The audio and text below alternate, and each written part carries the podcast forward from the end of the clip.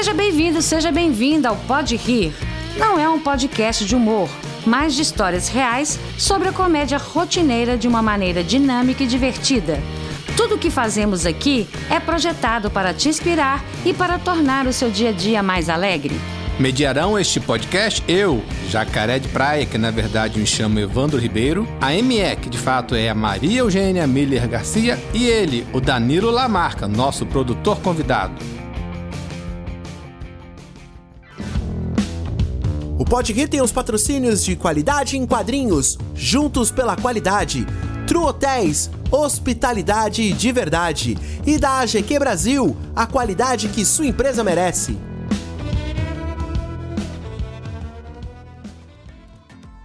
Fique conosco e se divirta com as histórias de Hannah Saraiva, que nasceu no Rio de Janeiro, tem mais de 1,80 de altura, trabalha com marketplace e está há 5 anos em São Paulo. Ela gosta de cantar, é palestrante, defende e fala sobre diversidade e inclusão. Agora é com você, Jacaré. Olá, meus queridos lindos, muito bom receber a Hanna por toda a sua história de libertação ao decidir vir para São Paulo e mais ainda, por ter aceitado meu convite somente através de uma conversa pelo Meet.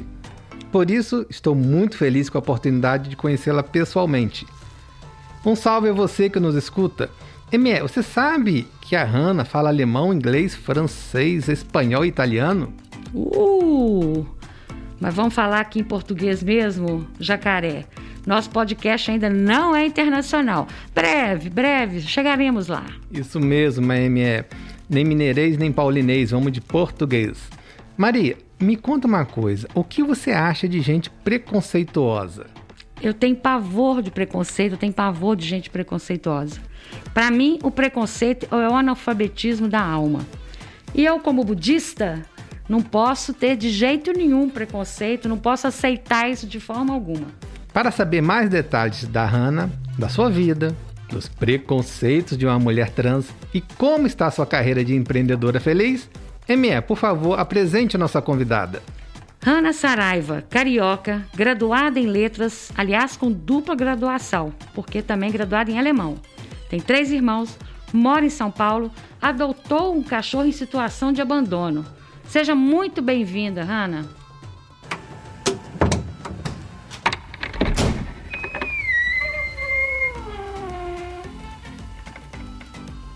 Boa noite, pessoal, tudo bem? Espero que vocês estejam bem, quem estiver ouvindo. Boa noite a todos vocês e muito obrigada pelo convite, né, para estar aqui.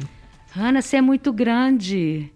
Eu não tenho nem 1,60m, aliás, já com meus quase 60 anos de idade, eu devo estar aí nos 1,5m mais ou menos. E eu queria corrigir uma informação, ME, que olha, não, eu tenho 1,84 de altura sem salto. Olha a discriminação, nós estamos falando aqui, você está me discriminando aqui.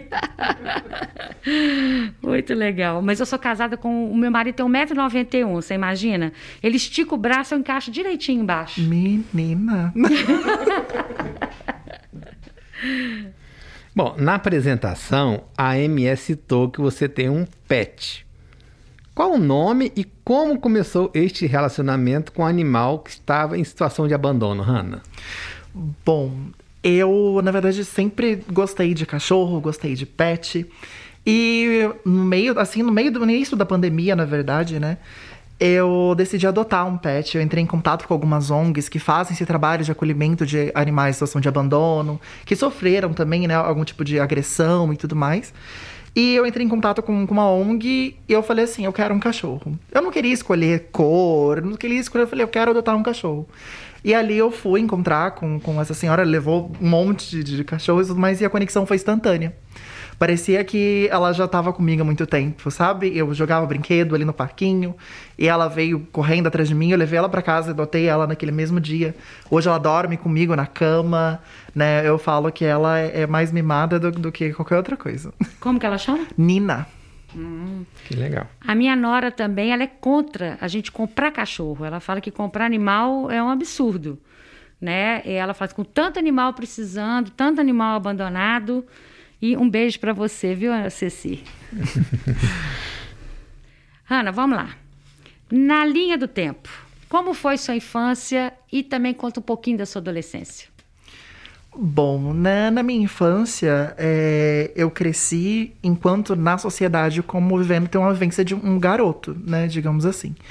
Então eu jogava bola, brincava de bolinha de gude, é, brincava de taco também, né, com, com os amiguinhos da rua, mas nunca era aquilo que eu gostava de fazer realmente. Eu gostava mesmo era de pentear o cabelo das minhas primas, brincar de boneca. Então, isso sempre cresceu dentro de mim como uma vontade interna que eu não podia mostrar para os outros. Então, eu tinha que mostrar para os outros, para minha família, para meus amigos, de que eu gostava de futebol, de que eu gostava de outras coisas, quando na verdade eu queria mesmo era estar tá brincando de, de boneca. Isso é tão frustrante, né? É frustrante ter que viver de aparências para poder agradar os outros, né? Infelizmente, enquanto você é criança, enquanto você é adolescente, você não distingue muito isso, né? Você segue muito aquilo que as pessoas te falam, principalmente seus pais, seus familiares, seus amigos, né? Eles te indicam o caminho entre aspas do que é certo ou errado. Mas você acha que a família, ela assim, ela sacava isso, mas não aceitava? Ou não? Isso estava muito distante, assim, aos olhos da, da, da, da, família. Na verdade, eu, tenho, eu vim de uma família extremamente religiosa, muito preconceituosa. E eles viam eu, eu, andando na rua, eu rebolando, por exemplo, né? Andando ali um pouco mais leve, digamos assim. E meu pai veementemente ali ficava, não, anda direito, anda direito. Chegou né, a, a ter agressões e tudo mais para tentar endireitar, entre aspas, o meu comportamento. E que na verdade não era um comportamento inadequado, era eu. Só. Então sempre teve. Isso um... hoje em dia tem uma aceitação maior nas famílias, né? Nos lares, né? Nem sempre em si o, o percentual de, de abandono, de, de né, expulsar o, a pessoa de casa ainda é muito alto hoje em dia. Né? Em plano 2021, a gente ainda vive situações onde a família expulsa de casa simplesmente pela pessoa ser quem ela é. É, eu tenho uma amiga que ela li, trabalha muito lá em Belo Horizonte com pessoas que moram na rua. E ela estava me falando que esses 60% dessas pessoas que estão na rua, um índice bem alto, né? São pessoas que foram realmente expulsas de casa e são realmente trans, homossexuais, enfim, né, que não foram aceitos pela família. Isso que nós estamos falando de família, de, de, de vários tipos de família, né? E vão para a rua, que é o lugar que às vezes eles são acolhidos, né? Sim, acontece uma marginalização, né? A partir disso, onde a família não aceita, expulsa de casa. Muitas das vezes, uma pessoa trans, ela também está no colégio, ela não vai ser aceita pelo colégio, ela vai ser motivo de chacota, ela vai ser motivo de, de brincadeiras maldosas. E isso, quando você está numa fase de uma adolescência, uma infância, isso influencia muito. A criança, o adolescente, ele não quer permanecer naquele ambiente. Então ele faz o quê? Ele evade do ambiente escolar. Isso aconteceu com você? Graças a Deus não, e eu explico por quê. Né? Como eu tinha essa vivência a partir de uma certa idade, a partir dos 12 anos, eu passei a me entender enquanto mulher trans. Apesar de eu não falar, apesar de eu não comunicar ninguém, não conversar com ninguém, eu sabia o que eu era. E eu não podia externalizar isso, eu não podia conversar com a minha família, eu não podia conversar com amigos, porque eu sabia que eu ia ser discriminada. Então eu comecei a, a andar, digamos assim, com pessoas que me entendiam. Né, a partir daquele momento ali eu comecei por conta própria, assumindo o risco, né, de vida, comecei a tomar hormônios por conta própria. E isso poderia ter causado N motivos, né? N situações de, de risco, de, digamos assim, para minha saúde. Mas isso sem um acompanhamento por conta Sem nenhum tipo de acompanhamento. Mas você tinha alguém que te, te indicava isso? Tinha, tinha a, a, as minhas amigas, que na época também estavam passando pelo mesmo processo que, que eu, tá. e a gente se automedicava também, tinha o conselho, digamos assim, de, de outras pessoas trans, outras mulheres trans mais velhas. E a partir dos 12 anos eu comecei a tomar hormônio por conta própria. Até um momento em que eu já estava com cabelo grande, já usava roupas, né, ditas femininas, digamos assim, e já me apresentava com uma aparência social feminina para a sociedade aos 13 anos, mais ou menos. E quando eu estava num, num, desses encontros com, com essas pessoas e tudo mais no Rio de Janeiro, no bairro da Lapa, uma mulher trans me abordou, né? Ela é, ali era o ponto de prostituição dela e tudo mais, e estava em grupo de, de amigos mesmo conversando. E ela me abordou e falou: Posso conversar com você? E eu já, né, tremi ali. Falei: Meu Deus, eu fiz alguma coisa de errado. E ela falou assim: Olha, eu posso te perguntar se é isso que você quer pra sua vida? Se você quer continuar nesse caminho? Eu perguntei: Por quê? Ela, porque o final disso é a prostituição. Se você continuar nesse caminho, você não vai ter estudo, você não vai ter família, você não vai ter amigos, e o que vai te restar é a rua, a prostituição. É isso que você quer? E aquilo naquele momento, aos 13 anos de idade, foi um choque. Foi um choque, porque quando você tem 13 anos de idade, você não pensa no futuro. Você pensa no agora. Ah, eu quero cabelo, eu quero peito, eu quero parecer o mais feminina possível, né? Eu quero aparentar, eu quero externalizar o que eu sempre fui. E você não para pensar a longo prazo, nas consequências daquilo. Então aquilo para mim foi um choque de realidade tão grande que eu me afastei de tudo aquilo que me remetia a esse universo LGBT é, cortei cabelo, parei de tomar hormônio e me afastei completamente. E eu comecei a viver na sociedade enquanto um menino, digamos assim, mesmo sabendo que eu não me identificava como, para ter acesso a essas coisas. Ter acesso à educação, ter acesso à saúde, ter acesso a tudo. Né? Porque eu sabia que se eu continuasse nesse caminho, vivendo numa família extremamente preconceituosa, eu seria expulsa de casa. Eu não teria acesso à educação. Eu não poderia me formar. Porque até então, há 10, 15 anos atrás, quantas pessoas trans vocês conhecem que, são, que tinham acesso a uma formação? Né? Hoje, é, hoje é muito mais abrangente. Hoje existem pessoas, existem, existem pessoas trans médicas, advogadas.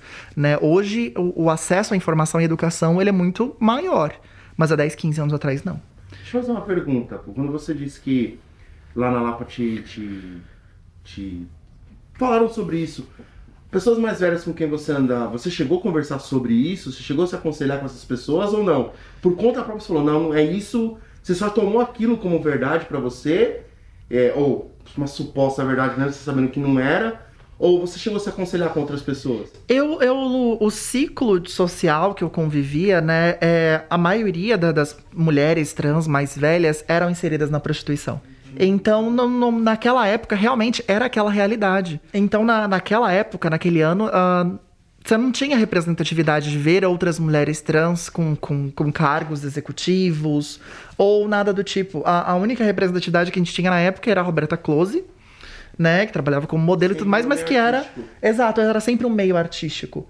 E então você não tinha uma representatividade de uma mulher que trabalhasse, que ganhasse seu próprio dinheiro, empoderada. Hoje a gente tem né? Mas naquela época não. Inclusive, em dois, dez anos depois, você tá falando 2008, em 2018, São Paulo reelegeu a primeira deputada estadual, né? Érica. Uhum. Não é isso? Érica Hilton, sim. Não é, era, era uma outra Érica, não era Érica. Ah, não era Male, Hilton. Malequim? Ah, sim, Malequim. É, Malequim. Aí depois, Érica, coincidentemente, Érica Malequim foi uma vereadora também pelo PSOL em 2020 recente, o ano passado, né? Sim. Então, essa representatividade que você está falando, porque isso, isso, isso dá muita força, né? Principalmente se não, não ter uma, essa representatividade dentro do governo, é uma voz que, que, que, todos ouvem, né? Exato, né? Não somente as pessoas dentro do governo, mas você, enquanto cidadã, ali você vendo pessoas no, no poder legislativo, você vendo pessoas como vereadoras, senadoras, deputadas, você vê que é possível e é possível ser ouvida, né? Porque muitas das vezes essas pessoas, no decorrer de todas as décadas anteriores, a, a voz dessas pessoas sempre foi tirada né? Quando você pensava numa mulher trans, numa travesti, né? Porque o termo travesti é, ele tem esse, esse quê de marginalização, né? Quando você associa a palavra travesti, você pensa na prostituição, existe essa demonização da palavra travesti que a gente tenta quebrar isso hoje, né? Como travesti, mulher trans, são pessoas que não se identificam com seu gênero de nascença, ponto. Sabe? Só que existiu essa higienização da palavra travesti. Ah, não, vamos falar que é mulher trans, né? Porque soa melhor. Então, sempre é, faltou representatividade nesse sentido. Hoje nós temos. Mas, infelizmente, há 10, 15 anos a gente não tinha. Eu fiquei curioso. E quando você, você teve essa virada? E quando você teve a virada da chave, você falou, não, eu vou lutar contra isso e vai ser diferente. É isso aí. É, é. Sou eu. Você botou Sim. um basta. Falei, é. vai se mudar. Eu fiquei curioso agora. Foi exatamente o quando eu me mudei para São Paulo né, que, onde eu queria me afastar de tudo, me afastar de todos, me afastar de família, de amigos. Eu queria renovar, digamos assim, a, a minha vida né? Eu queria me cercar de novas pessoas, de novas experiências. Foi quando eu entrei numa empresa e nessa empresa eu comecei a ver mulheres trans, homens trans dentro dessa empresa, e era uma multinacional. E eu me questionei, quando eu vi uma mulher trans trabalhando lá e tudo mais, no mesmo cargo que eu, eu falei, mas espera, deu, posso, deu, deu né? um bug, deu um bug. eu falei, ué, mas eu passei a minha vida inteira pensando, ah, se eu continuar o meu processo de transição, eu vou ter que me prostituir, porque eu não vou ter mais emprego. Não, tudo aquilo que eu construí até agora vai pro ralo. E isso ficou martelando na, na, no decorrer da minha vida.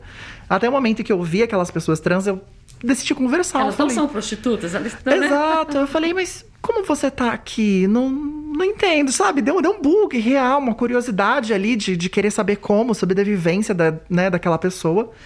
E a gente começou a conversar e trocar ideia. E eu falei, nossa, eu acho que agora é o momento. Agora eu identifiquei de que as coisas realmente estão mudando.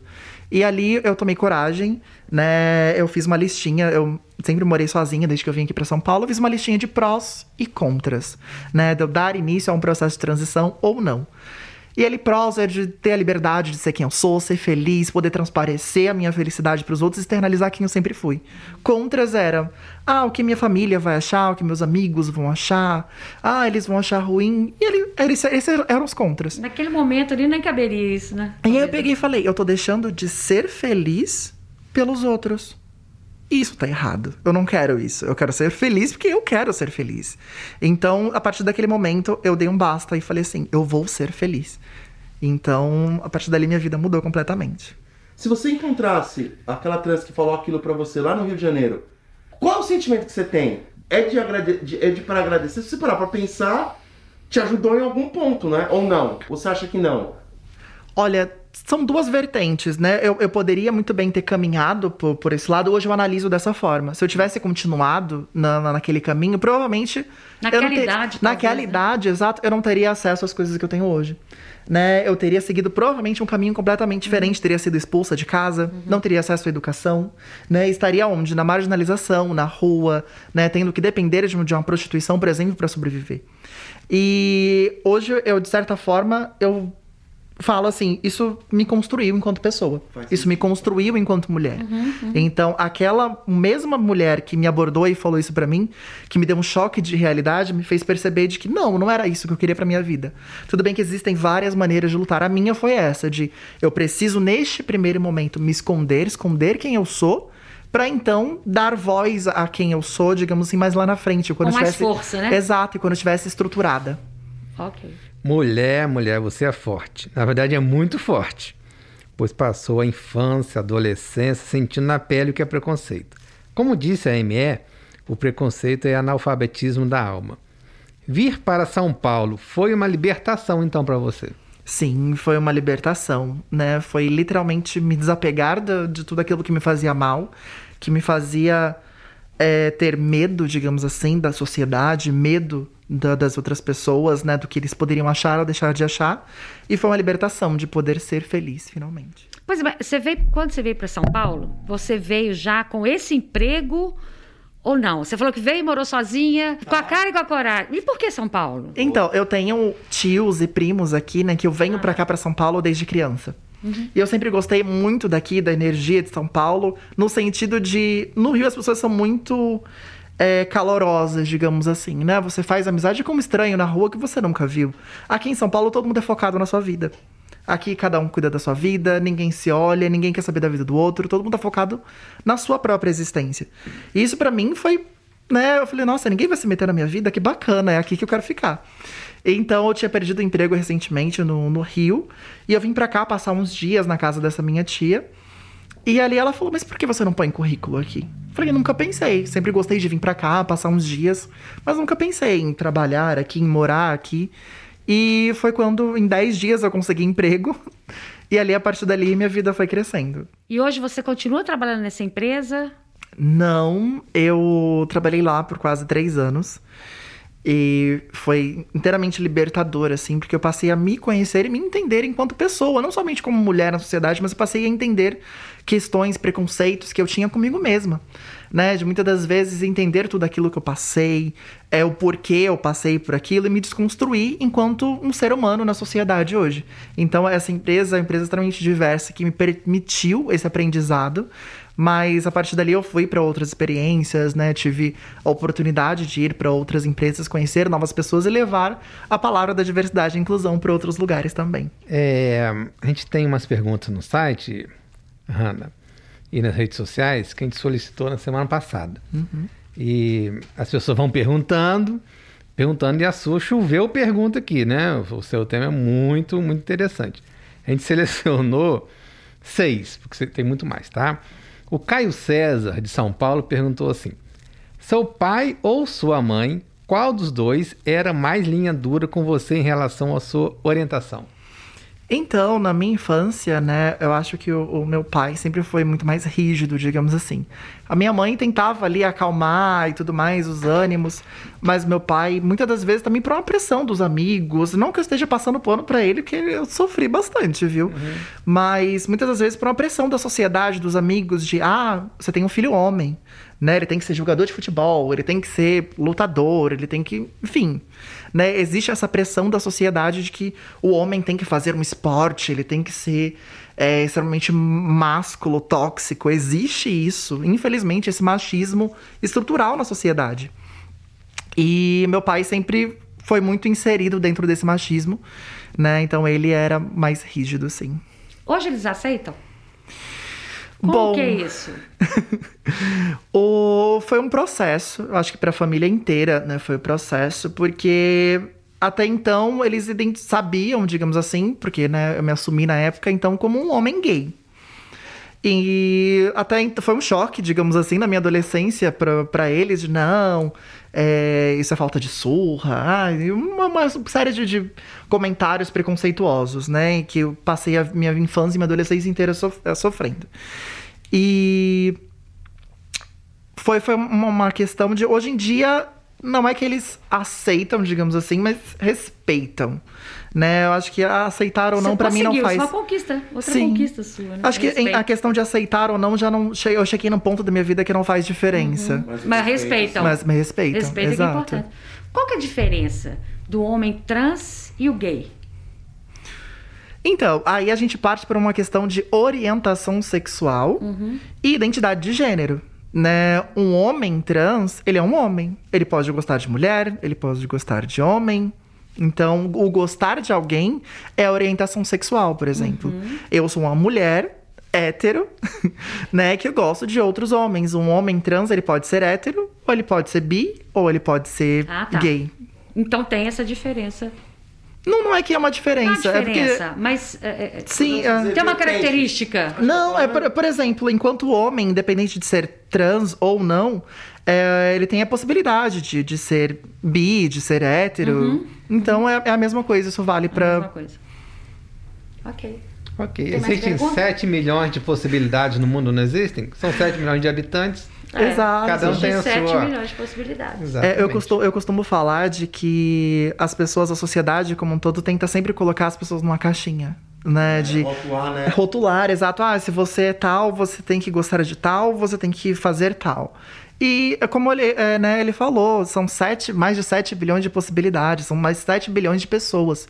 Então são sete, mais de 7 bilhões de existências, de possibilidades. Então. Ok, vamos lá. Ó, o Luca Araújo, de Niterói, perguntou: A pandemia atrapalhou muito a vida da gente. Você sozinho em São Paulo por quase dois anos de isolamento, como está a sua saúde física e mental? Olha, física, confesso que eu fazia academia regularmente antes da pandemia. E ali, durante a pandemia, a gente, ai, só vou comer, entendeu? Não tem como fazer exercício. A gente vê o pessoal fitness no, no, nas redes sociais, malhando em casa. Eu falei, ah, não vou me sujeitar a isso, não. E a gente engorda mesmo, entendeu? A gente ganha um pezinho durante a pandemia mesmo. E em questão de saúde mental, eu sempre tentei me manter ocupada, né? Aprender novas coisas, estudar. Então esse tempo em casa de isolamento serviu para isso, para eu aprimorar mais os meus conhecimentos, tentar manter a mente sã quando dá, né? É legal. A Deise Faria, lá de Piracicaba, São Paulo. O preconceito sempre vai existir, Hanna? Ele apenas se torna mais sofisticado e às vezes menos explícito? Olha, eu, eu espero, assim, de verdade, numa utopia de que não exista mais preconceito. Né? Porque o preconceito, ele nada mais é do que a ignorância, a falta de conhecimento, é o pré-conceito, né? Que você tem de algo. Então, quando você passa a conhecer, quando você passa a entender, esse preconceito, ele se extingue, né? Porque você entende de, de que não faz diferença a vida do outro na sua vida. Né? Não, não importa com quem o outro está se deitando ou por que está se deitando, não importa. Cada um vive a sua vida, cada um vive a sua existência. Então, com a base no respeito, eu acho que com o tempo isso vai sim, é, espero ao menos, né, de que o preconceito deixe de existir e as pessoas passem a respeitar um ao outro, como ser humano. Eu vejo o preconceito muito aquela questão assim de manipular, manipular mesmo, sabe? Você tirar a essência da pessoa ali e fazer com que ela faça exatamente aquilo que você deseja, né? Acho que o preconceito tem muito essa ligação. Sim, é você querer impor a outra pessoa que ela siga uns padrões que você Seu tem. padrão, Exato. Né? É é você querer impor que a pessoa tenha os seus padrões. É você querer botar ela na mesma caixinha que você. E quem disse que eles são certos, né? Pois é. Essa veio de Minas Gerais, Viçosa. Ela chama Daniela Garcia. Você mudou ou tentou corrigir sua voz, seus gestos, seu modo de falar para agradar as pessoas porque acreditava que o erro estava em você? Durante um bom tempo, não é que o erro estava em mim. Eu, eu sabia exatamente quem eu era, quem eu, eu sempre queria externalizar, mas exatamente para poder me encaixar na sociedade, me encaixar no emprego. É, muitas das vezes a gente tenta fingir, a gente coloca literalmente uma máscara, né, do que as pessoas querem que nós sejamos. Então, a questão de engrossar a voz e mudar trejeitos, muitas das vezes a, a questão de contratação de pessoas LGBT, num total, não falo nem só de pessoas trans, sempre teve um quê de preconceito em, em várias empresas, né, muito mais sérias, digamos assim, ditas como fechadas ali, existe, existiu sempre um preconceito da, ah, não vou contratar LGBT. Então, ah, muitas das vezes, essas pessoas, no, no geral, mudavam seus trejeitos, escondiam sua, sua orientação sexual para poder se manterem no seu emprego. Então, comigo aconteceu o mesmo. Né? Tive que mudar, digamos assim, trejeitos, vozes, para tentar me adequar, digamos assim, à sociedade. Entendi. Engraçado, né? É, Eu tô pensando aqui, às vezes eu fico, eu fico, gente, eu tenho que mudar um pouco, eu tenho que ser mais feminina, eu tenho que mudar minha voz, às vezes minha postura. Hoje mesmo eu falei com o Evandro, eu tenho que aproveitar esses dias aqui em São Paulo para me fazer uma reflexão assim, que eu tô ficando desleixada, sabe? Eu tô ficando corcunda, eu tô, eu tô ficando.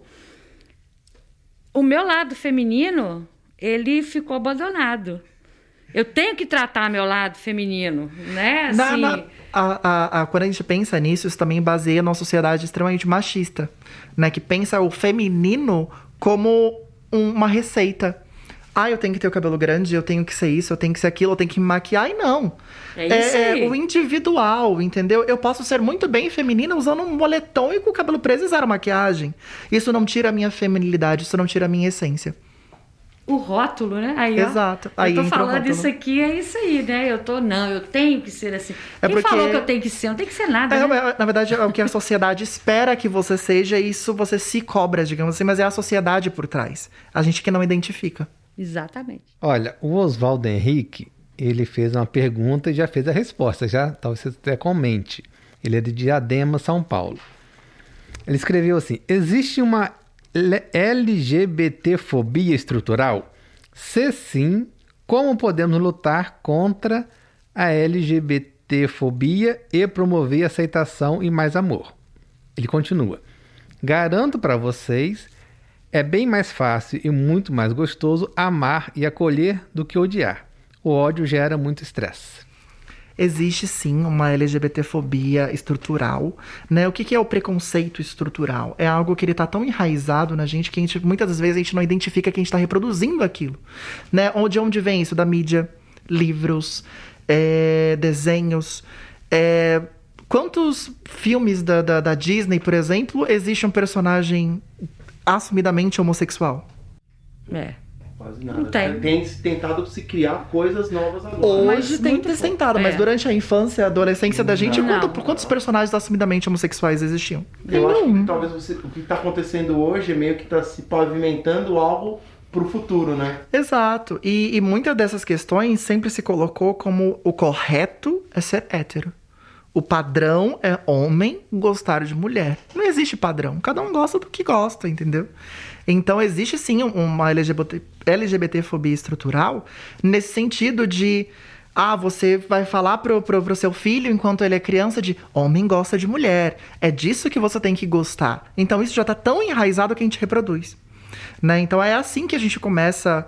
É, é desde a infância, né? Desde a da criança, da criação ali, você fala: olha, as pessoas se amam. Independente se seja homem com mulher, mulher com homem, mulher com mulher, as pessoas se amam. Né? Muitas, muitos pais se perguntam: ai, mas o que, que eu vou falar pro meu filho? Essa é, é, é a básica. O que, que eu vou falar pro meu filho quando eu ver dois homens se beijando na rua? Nada, cuide da sua vida, né? Viva a sua vida, são duas pessoas que se amam ali, ponto. Não, não- quando você vê um casal hétero se beijando na rua, você fala alguma coisa, "Ah lá, olha. Não. Então por que, que vai falar quando. Acho que a criança nem repara isso. Exato. Não. O preconceito tá nos pais. E, e que coloca na cabeça da criança, né? Sim. É, é, é... E aí cabe a nós identificar o porquê que esse pai tá colocando isso na cabeça da criança. Porque o pai dele colocou, que o Sim, avô dele sim. colocou. Isso é um preconceito estrutural. Ok. Você falou da Disney, eu lembrei. Fiquei lembrando aqui na minha memória, né? Todos os filmes da Disney, a maioria, as princesas são salvas pelo príncipe, né? Assim, Sim, e ali a gente fala de um machismo, É. né? Onde a mulher é sempre a indefesa, Isso. onde ela precisa de um homem para ser salva. exato. Né, de, tirando agora as mais recentes, por exemplo, a Elsa do, Uhum. do, do Frozen, digamos assim, que ela se Tá coloca. mudando, né? Ela se coloca enquanto uma mulher empoderada que não precisa de homem. E aí pronto. A, a sociedade já fala, ah, ela é lésbica. Por que uma mulher não pode ser empoderada e, e sem ter a sua sexualidade, né, a sua orientação sexual questionada? Mas ainda tem muita mulher com complexo de Cinderela, viu? Um absurdo, né? Pois é. Você imaginar no mundo de hoje, meninas novas com o complexo de Cinderela, coitadas, né? Assim, não conseguir viver a sua própria vida, né? É- Sim, ou até a- a- esse complexo de Cinderela ele vai muito além do ah, eu preciso de um homem pra me bancar. Eu preciso de um velho rico da lancha. Eu costumo falar de que eu sou minha velha rica da lancha e que eu me banco, eu, eu me sustento e eu, sabe, me dou em tudo que eu mereço. Que legal. E A última aqui, a Luana Costa, ela não falou de que cidade ela é, mas ela perguntou assim: ó, Dizem que porradas nos tornam mais fortes. Isto é pedagogia da dor. O que acha disso? Sim, né? é, eu concordo e discordo. Eu acho que é um pensamento muito dúbio, assim. Realmente, eu tenho isso pra, pra vida de que um mar calmo nunca fez bom marinheiro. Isso é fato. Eu também penso de que se eu não tivesse sofrido tudo aquilo que eu sofri, eu não seria a mulher que eu sou hoje. Mas eu acho que existem outras formas de se aprender, outras formas de Eu se ensinar acho. que não são pela dor. Então, eu agradeço, de certa forma, assim, as dores que eu sofri. Isso me tornou mais forte. Mas existem formas de se fortalecer um ser humano que não seja pela dor. É isso aí. Também acho, né? Não é, não é a dor que te faz crescer, né? Ok, pergunta do jacaré agora. Vamos lá. Você tem tatuagem que eu já vi. Você tem muitas e muitas ou não? São quantas? Olha, eu já perdi as contas. Na verdade, eu nunca contei, né? A gente vai fazendo desde... Da, dos... É um vício, né? É Eu um também vício. tenho. É um vício, você vai fazendo, e não muitas vezes porque você quer contar. Então eu nunca contei, na verdade. Ah, eu tenho uma, duas, três, mas na minha opinião, assim, eu acho que já passou de 30. Agora eu tenho a questão do ímpar, você não tem não? Ímpar, eu só fecho no número ímpar. Cinco. Sim, nove. existe, existe essa superstição, né? De ter que fazer um número ímpar. Como eu nunca contei, então não tenho nem ideia de quanto eu tenho. Se é Você ímpar, se é tá no par. par ou no ímpar, né? Pois é. Aqui, e me conta uma coisa, uma, uma curiosidade. Você já despertou, na- foi na adolescência, foi quando? Na, na infância? Eu até te contei um caso aqui antes a gente conversando, de um amigo que ele descobriu que ele gostava de homens porque no, ele foi assistir um filme e no filme ele não se interessou pela mocinha. A mocinha ali para ele e ele vê nos amiguinhos dele ali, todos ali, nossa, ali, né, mulher, tal, menino de sete anos, tá começando a florar. Ele gost... e- Mas ele gostou, sim, do, do, do mocinho do filme. E dali pra frente ele foi vendo que... E também a mesma coisa, brincou de carrinho, brincou de... Depois chegou uma certa fase da vida que aí ele realmente falou, não faz o menor sentido. Tornou-se também independente, não faz o menor sentido. Mas enfim, quando que foi que você despertou por um homem e como é que nasceu? Ele passou por você? Ou ele é alguém que estava presente na sua vida? Ou, ou ele foi uma pessoa que você se admirou muito? Nossa, que, que pessoa bacana, que cara legal, esse cara que eu quero para mim. Como é que foi esse despertar, sim? Bom, eu antes desse despertar, né, eu já tinha ficado com algumas meninas de beijinho, abraço, aquela coisa bem adolescente, típica de criança ali, né, de mãozinhas dadas, ai, minha namorada. E mas não era aquilo que eu queria, né? Pra mim já eram minhas amigas. Hoje em dia eu tenho uma, uma amiga que eu levo pro resto da vida, que é uma das minhas grandes amigas e tudo mais, que a gente deu esse beijinho ali e hoje em dia ela é uma grande amiga minha que eu levo pra vida. E a primeira vez que eu me interessei de fato, assim, lógico, foram assistindo filmes e tudo mais. ah, Eu reparava na, na mulher do- dos, dos casais como, nossa, que diva, que maravilhosa. Olha o cabelo dela. Era uma coisa muito assim. A estética É mais ali, né? estética, exato. E no homem, muitas das vezes, também tinha essa questão de, nossa, mas que, que homem, que desperta o interesse. E ali eu meio que fui identificando de que era diferente para mim. Né? Enquanto eu via meus amiguinhos ali se interessando uhum. pela mulher, de nossa, que gostosa. Eu falava, nossa, ela é linda, maravilhosa. Inclusive, queria ser ela. Né? E ali, quando eu fazia dança, né? Passei a, a, a minha adolescência e tudo mais fazendo dança. E no meio de uma, umas dinâmicas de dança, a gente foi. A gente tava numa viagem. E um companheiro de, de, de dança, assim, surgiu um certo interesse, um certo olhar. A gente fazia um par, né, no, no, numa coreografia. E rolou, sei lá, um, uma química, não sei explicar, mas foi um toque, um, um olhar diferente quando a gente estava ali, sabe, interessado no outro e a gente acabou desenvolvendo uma relação a partir dali. Mas foi uma questão muito química, realmente, assim, de um olhar, um toque de mãos e não sei explicar. E ele existe até hoje? Assim, ele estava presente na sua vida até hoje? Existe, é um grande amigo meu, assim. É... A gente conversa até hoje, a gente mantém contato. Hoje ele é dono de um, de um salão de beleza no, no Rio de Janeiro. Uhum. E é maravilhoso ter esse contato, relembrar desse momento, né, de, de adolescente, de infância ali, onde a gente se encontrou, onde a gente se conheceu. A gente ri de tudo isso, né? Porque foi é uma coisa muito. Uma lembrança boa. É uma lembrança boa, exato. Eu não carrego nenhum trauma disso. Uhum. E porque eu fui levando da melhor maneira, assim, lógico, tudo escondido de, de pais, de, de amigos e etc. Mas foi muito bom, assim. Eu tenho uma boa lembrança dessa época. E hoje você tem alguém? Hoje não. o coração tá. Aí, aberto. Tá aberto às novas possibilidades. Você falou de filme. E eu assisti um filme, você deve ter visto, eu imagino, chama Garota Dinamarquesa. Neste filme, sem contar a história toda, né, Sim. né? É um casal de artistas onde a pintora Gerda, né, ela se casa com um pintor também, que é o Einar. Aí um dia a Gerda pede o Einar para vestir um vestido, para fazer um, um modelo vivo, pintar o quadro. Ele gosta de vestir o vestido, se acha interessante, e desde então ele resolve transformar eh, em uma mulher, né? Eu não vou contar o resto do filme, não. Você, você já viu? Já? Sim, e, sim. E o que você acha desse filme? Você se identifica com o novo personagem que ele cria, a Lily, né? Sim, eu acho que naquele momento, né, sem dar muito spoiler do filme, mas naquele momento onde ele põe uma roupa, digamos assim, ele vivia numa, numa, numa ela, né, vivia numa época extremamente opressora né? Se, se passa num, num, bem, é bem antigo, digamos assim, esse caso. E é uma época bem opressora, bem machista, muito mais do, do que é hoje. E, e quando ela põe aquele vestido, né, que ela se olha no espelho e tudo mais, ela entende que ela se encontrou naquele momento, né? Ela entende de que o casamento muitas das vezes era por uma questão de sociedade e tudo mais, que, que ela tinha muito mais uma amizade com, com a esposa em si do que, de fato, um, um, uma paixão ardente ali e tudo mais. E ela passa a se encontrar enquanto mulher. Então, me identifico muito com, com essa questão, porque não que eu dependia de uma roupa e tudo mais, mas no primeiro momento, enquanto eu me olhei no espelho, que eu coloquei uma maquiagem e, e eu me olhei no espelho, eu me identifiquei. Eu falei, eu me encontrei. Essa é quem eu quero ver. E eu sempre fui uma criança, uma adolescente, principalmente depois dessa fase em que eu queria renegar é, qualquer parte né, ligada a, a, trans, esse universo de, de, trans, eu me olhava no espelho e não gostava do que eu via. Né? Para mim era depressivo olhar no espelho. Então, quando muitas vezes as pessoas chegavam para mim e falavam, ai, você é um homem muito bonito, aquilo me doía de uma forma que eu não sei explicar. Porque eu me olhava no espelho e falava, não é isso que eu quero mas é isso que eu tenho que ser para a sociedade para que eu consiga ter a vida que eu quero. É sofrido, né? Essa, essa transição é sofrida, Sim. né? Apesar de tudo, é um final de história feliz a sua vida. Sim, sim, diferente do filme. que o filme, né, sem dar muito spoiler, não é. tem um final muito, é, muito alegre.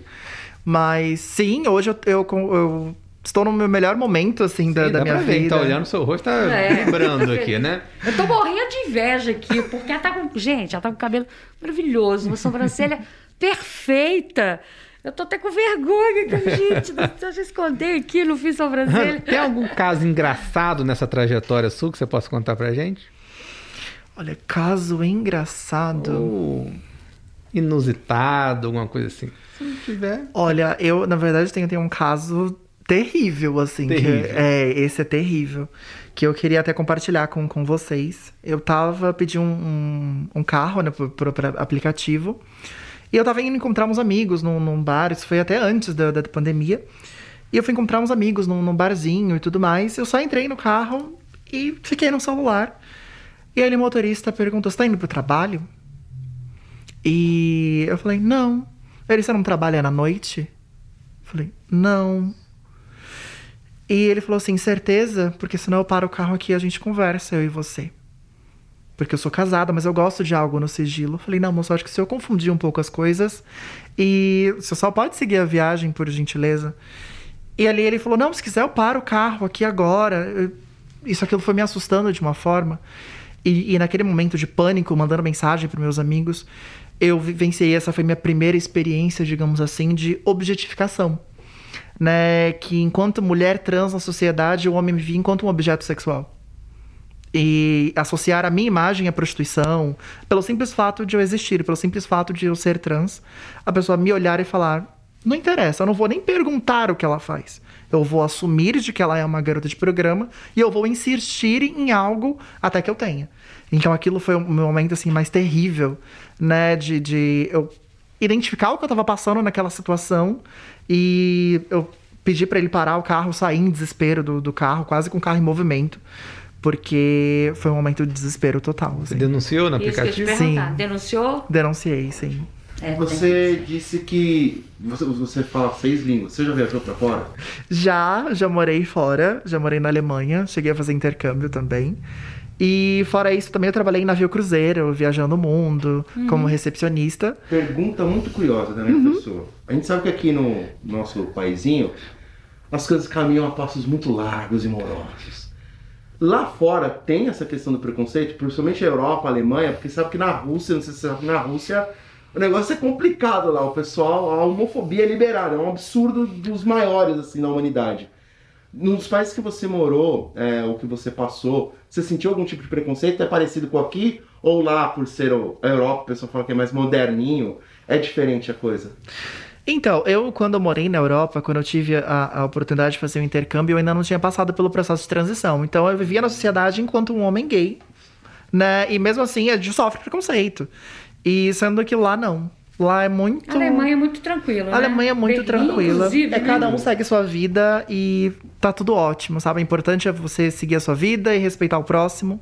Então as pessoas têm uma liberdade de expressão, isso na sociedade como um todo, muito forte. O respeito, né? Exato. Eu acho que trata a questão do respeito. Mas, por exemplo, uma coisa que me chocou, assim, visualmente, digamos que a gente não tá acostumado, é, por exemplo, aqui no Brasil, a gente vive num país extremamente machista, opressor, e, e fora isso, existe uma, uma- uma hipocrisia na, na questão religiosa, né? Onde as pessoas pregam ali um, um catolicismo, digamos assim, mas elas não, não- Por debaixo dos panos, elas não fazem nada daquilo que elas pregam. E lá fora não, existe toda uma liberdade de expressão de senhores de, de idade, senhoras de idade com seus 80 anos, com seu moicano verde na rua e, e tudo mais. E eu, aquilo foi, foi lógico, um, um choque, digamos, ao mesmo tempo eu falei, nossa, aqui você pode ser o que você quiser, se vestir como você quiser, que ninguém vai te julgar por isso. Você tem vontade de ir embora pra lá? Eu sempre pergunto pra muita gente que já foi, ficou um tempo. Olha, eu gosto muito de lá. Eu tenho, sim, uma expectativa futura de talvez me mudar daqui, né? Porque eu acho que aqui, é, em si, é muito complicado ser uma pessoa LGBT no Brasil hoje, né? Um, um dado em si é de que o país é, que a gente vive, o Brasil, ele é o país que mais mata travestis e transexuais no mundo. Muito mais até onde ser trans, né, ser LGBT é crime né, nos países onde é crime não se mata tanto quanto é aqui. Aqui a gente vive uma guerra diária, né? Os números são alarmantes. Fora isso, a expectativa de vida de uma pessoa trans hoje no Brasil é de 35 anos. Quando a gente para pra pensar nesses dados, a gente fala, não tô num país muito bacana pra eu existir, assim. O simples fato de, de eu sair na rua já é um ato de resistência. Então eu não quero isso pra minha vida a, a longo prazo. Então eu penso sim em, em sair. O problema todo é que eu não tenho direito à cidadania em lugar nenhum, entendeu? Já pesquisei, já, já entrei com um processo pra poder ver e não, minha família é inteiramente brasileira, não tem descendência de lugar nenhum. Mas você sente esse preconceito mesmo na rua? Assim, você tá caminhando, você tá andando. Eu não consigo distinguir. Então. Quando eu vejo na rua, não, não- não- ontem a gente estava passeando pela Paulista E apesar da, da, da pandemia e de ser aquele. Como é que fala? É a parada gay, né? Apesar de ser online, Uhum, mas assim, tinha movimentos. sim. Várias pessoas na rua. Sinceridade, não, não, não nos chamou atenção. Assim, a gente viu homem com homem de mão dada, mas não. A gente até comentou assim, é, é tão natural, tá tão gostoso, e a gente, a gente co- ficou andando, andando, andando, tipo assim, essa tá vibe tá tão boa, essa diversidade, gente diferente. Coisa que talvez há dois anos, três anos atrás eu não falaria, não, entendeu? Eu, eu não Sim. seria preconceituosa, mas, mas também não vou lá, não, não quero andar lá, não. Sim. Hoje, não. Para mim, ontem foi um, foi um prazer tão grande estar ali, envolvida naquele movimento. É, coincidentemente, a gente tá no mês de junho, né? Que é o mês do, do, do orgulho e tudo mais. O orgulho LGBT. E isso é, traz à, à tona esse sentimento de, de união, de força, onde a gente tem que lutar realmente para mostrar à rua, mostrar à sociedade que estamos aqui, existimos. Né? A gente não, não, não exige nada de ninguém além de respeito. Né? Isso como ser humano. Eu acho que a gente tem que respeitar todas as existências de todos os seres humanos. E mas existe sim o preconceito é, com pessoas trans muito mais. Hoje em dia, ele não existe um preconceito tão explícito. Né? Mas hoje em dia ele é um preconceito velado. Existe uma transfobia. É, de, por exemplo, eu, enquanto pessoa trans, participar de um processo seletivo e eu não ser. Né? Por exemplo, eu posso falar seis idiomas, ter, ser formada nisso, naquilo outro, mas eles optarem por contratar alguém, uma mulher cis, né, branca, hétero, porque ela representa muito mais os valores daquela empresa. Isso é um absurdo, né? Porque se a empresa está procurando uma qualificação, não é isso que vai, vai definir, né? Exato. Então as pessoas, infelizmente, ainda fazem essa acepção de pessoas pelo simples fato dela ser quem é. Né? E muitas das vezes existe hoje na, na- Hoje não, né? Mas sempre existe uma cobrança muito maior sobre passabilidade. O que é a passabilidade? É você se apresentar na sociedade, andar nas ruas sem ninguém saber que você é trans.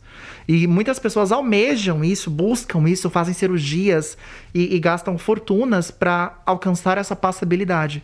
O que é errado, porque você só quer se enquadrar na sociedade e não sofrer preconceito.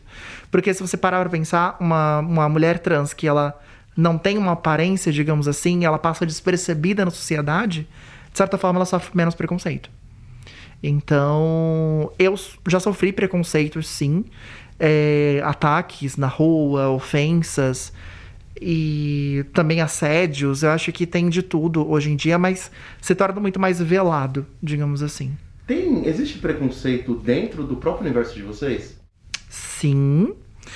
É, existe um estigma muito grande dentro da comunidade LGBT, né? De que ai, o, o, homem gay ele não gosta da, da mulher trans, a mulher trans não gosta do, do homem gay. E existe um preconceito, sim, de é, dentro e fora da comunidade, né? Mas dentro existe também um, um caso de, de preconceito que acontece hoje. É o homem gay, enquanto homem gay cis, ele gosta de homens né? Então ele gosta, é um homem que gosta de outros homens.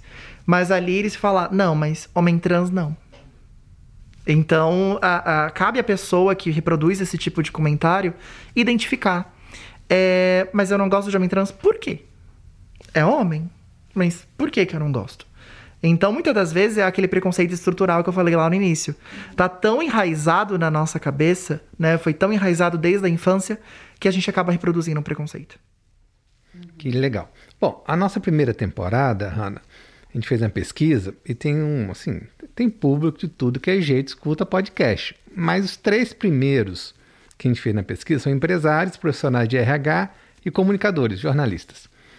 É um público que talvez tenha interesse em suas palestras de diversidade e inclusão. Como te localizar?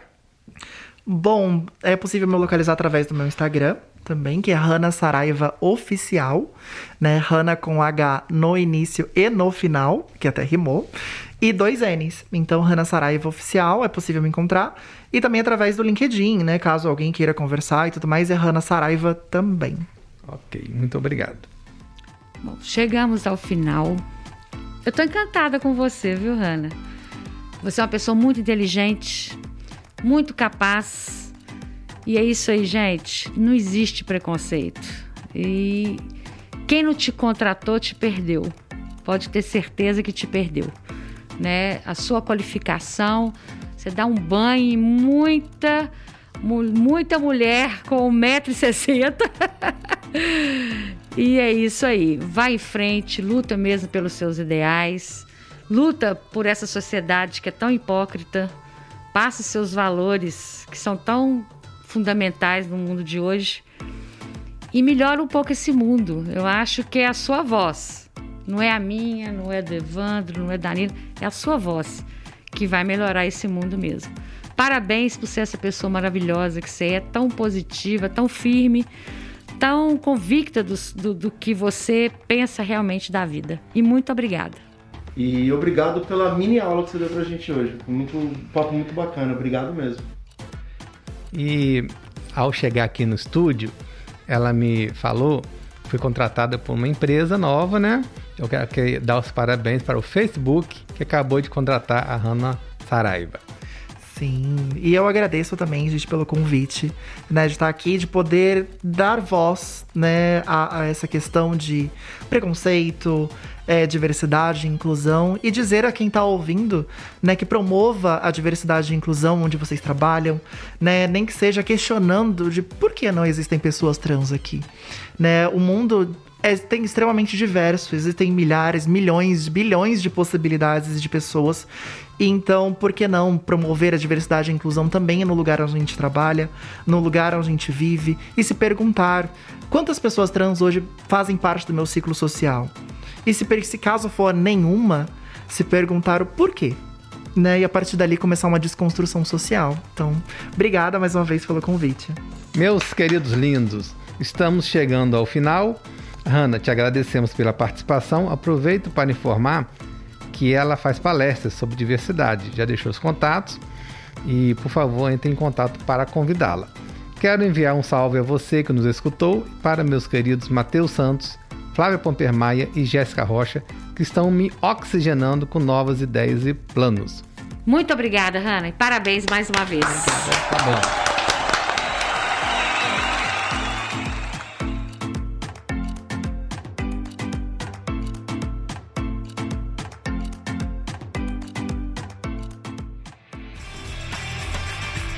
Este programa foi produzido por Aspirina Audiovisual. Quer saber mais? Mande um e-mail para falecomaspirina.gmail.com. Aspirina é com dois P's.